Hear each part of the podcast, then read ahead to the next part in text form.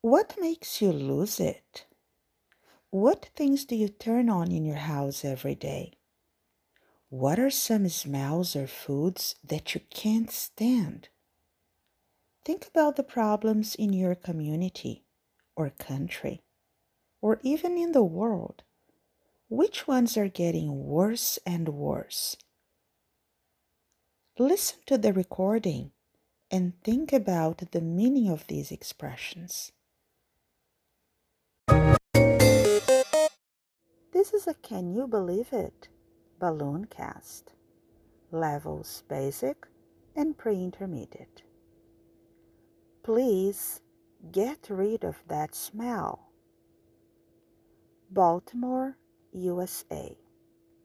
It's winter. Barbara Pridgeon, 43, is driving her car. When she turns on the heater, there's a terrible smell in her car. It gets worse and worse. She can't stand it. She takes the car to the repair shop. What's the matter with my car? she asks. Can you get rid of this smell? The mechanic takes a look at the engine.